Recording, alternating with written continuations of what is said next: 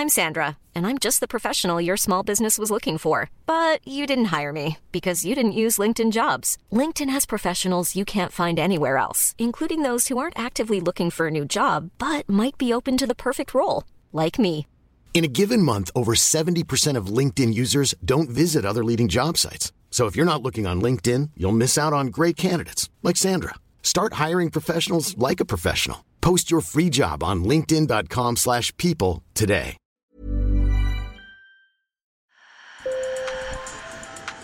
Bonjour. Hello. Hola. Marhaba. Sur le fil, Le podcast d'actu de l'AFP. des nouvelles choisies pour vous sur notre fil info. La COP28 s'ouvre jeudi à Dubaï. C'est la conférence sur le climat de l'ONU la plus importante depuis la COP21 et l'accord de Paris. Les représentants de près de 200 pays sont attendus aux Émirats arabes unis pour deux semaines de négociations intenses. L'un des enjeux majeurs, c'est de savoir si les États vont s'entendre pour limiter les énergies fossiles et quels mots ils vont choisir, quelle formulation ils vont retenir. Finalement, la question c'est comment réussir une COP? Eh mes collègues Benjamin Legendre, Yvan Couronne et Madeleine Pradel ont demandé à Laurent Fabius. En 2015, Laurent Fabius est chef de la diplomatie française et président de la COP21, l'accord de Paris qui vise à limiter le réchauffement de la planète en dessous de 2 degrés et de préférence à 1,5 degré par rapport à la période pré-industrielle est adopté. L'accord de Paris pour le climat est accepté. Entre anecdotes et appel à la mobilisation, l'actuel président du Conseil constitutionnel, qui sera présent à Dubaï, distille ses conseils. Sur le fil. Nous avons fait en sorte que euh, plus de 150 chefs d'État et de gouvernement soient présents, qui est la plus grande concentration qu'on ait jamais eue euh, en même temps. De... Et euh, nous avons demandé à ces chefs d'État et de gouvernement de, de venir le premier jour, de parler, pas plus de cinq minutes, et en gros de dire, écoutez, vous les ministres, vous les techniciens, vous êtes là, mais le mandat que nous vous donnons, c'est de trouver un accord. Évidemment, c'était tout à fait décisif parce que c'est ça qui nous a permis, et notamment qui m'a permis, euh, parce qu'il y a toujours des objections techniques, euh, de dire euh, au fur et à mesure des deux semaines de la COP, eh bien, oui, il y a sûrement des obstacles, mais enfin, votre chef d'État et votre chef de gouvernement, chacun des ministres, il a dit qu'à la fin, il fallait quand même qu'on ait un accord. Huit ans plus tard, ce sont aussi les dirigeants mondiaux qui, sans doute par dizaines, ouvriront la COP de Dubaï. En 2015, au début de la COP 21, Laurent Fabius, ministre des Affaires étrangères du président français d'alors François Hollande, se souvient de 1600 points de désaccord à résoudre. Et l'objectif de ces deux semaines, c'est de passer, de passer de 1600 euh, passages non réglés à zéro. Bon, il y a une préparation intense, mais c'est le déroulement de la COP elle-même, de ces 15 jours, euh, qui a permis d'aboutir au succès final, qui euh, n'était pas acquis, puisque, euh, je me rappelle, le, dernier jour, c'était un samedi, j'ai fait les derniers arbitrages dans la nuit, parce que le texte n'était pas bouclé, donc il y a eu trois épreuves du texte, enfin, la, dernière étape, c'était celle qu'on proposait bah, au vote, et donc c'est dans la nuit qu'il a fallu faire les derniers arbitrages. Et donc, euh, voilà, finalement, ça a été un succès. D'autant que ce genre de texte doit être adopté par consensus. Et avant d'arriver à ce succès, les discussions ont été difficiles. Principal point d'achoppement, l'objectif de limiter le réchauffement de la planète à 1,5 degré d'ici à 2100 par rapport à l'ère pré-industrielle.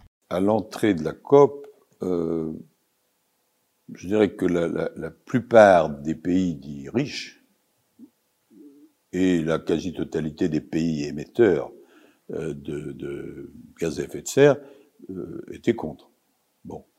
Et donc, euh, on parlait de 2 degrés, et il s'agissait, comme souvent dans les conférences internationales, de trouver une rédaction qui permette une certaine euh, ambiguïté pour que des gens d'opinions diverses puissent euh, s'y retrouver. Mais euh, il y avait toute une fraction des États, euh, et en particulier les pays émergents, et puis c'était le cas des scientifiques aussi, qui disaient que, en fait, si on regardait les, les, les chiffres, l'objectif devait être de ne pas dépasser 1,5 degré. Pour discuter, Laurent Fabius raconte avoir eu recours à la méthode sud-africaine de l'Indaba. On réunit, y compris la nuit, alors pour nous c'était la nuit, tous euh, les déterminants du problème et uniquement eux. C'est-à-dire concrètement, ça veut dire que à peu près toutes les nuits, à partir d'un certain moment, j'ai réuni physiquement euh, les chefs de délégation de toutes les délégations.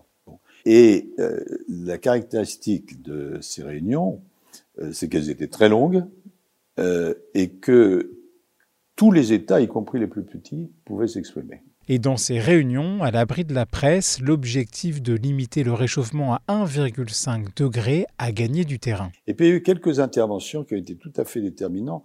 Notamment, j'ai le souvenir d'un garçon qui aujourd'hui est décédé, qui était le représentant des îles Marshall, qui a fait une intervention euh, absolument bouleversante, courte, en expliquant que pour euh, îles qui représentaient, et pour d'autres, euh, la question du 1,5, puisque c'était soit 1,5, soit 2 degrés, c'était pas une question de qualité de la vie, c'était une condition de vie.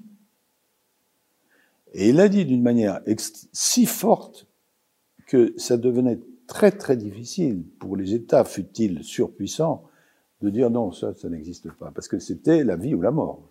Et donc la dernière nuit, euh, bon, ben, ça c'est le rôle de la présidence. Ben, j'ai mis un 5. Bon, alors avec une formulation qui est, si possible, etc., et qui est en cinq langues, hein, parce que l'ONU a cinq langues. J'ai soumis le texte le samedi à tous les délégués qui avaient la possibilité de dire non, et auquel cas ça aurait été un échec. Et finalement, ça a été euh, accepté.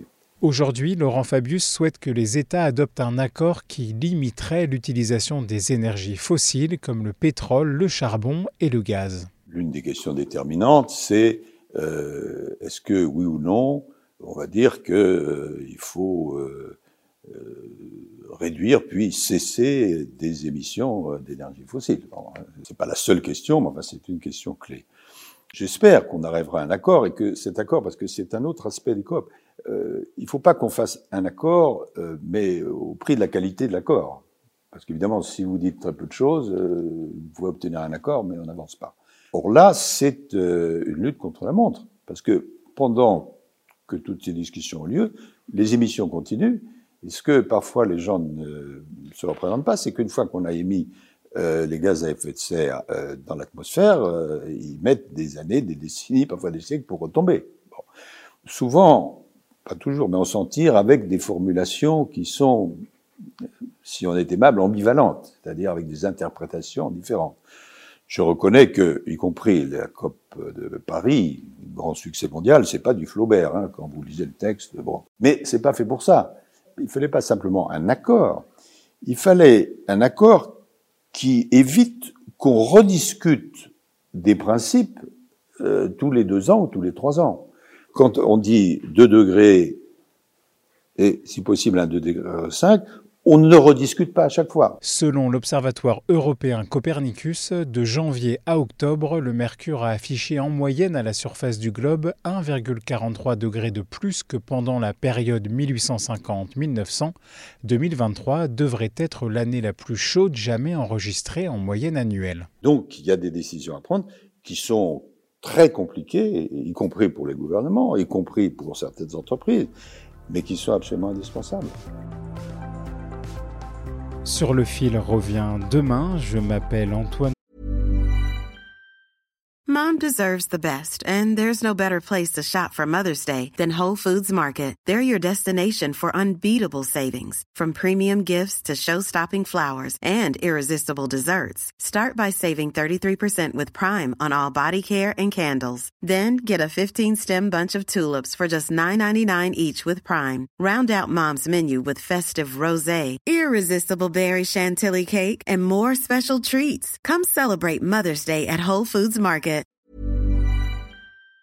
Boyer, merci pour votre fidélité et bonne journée.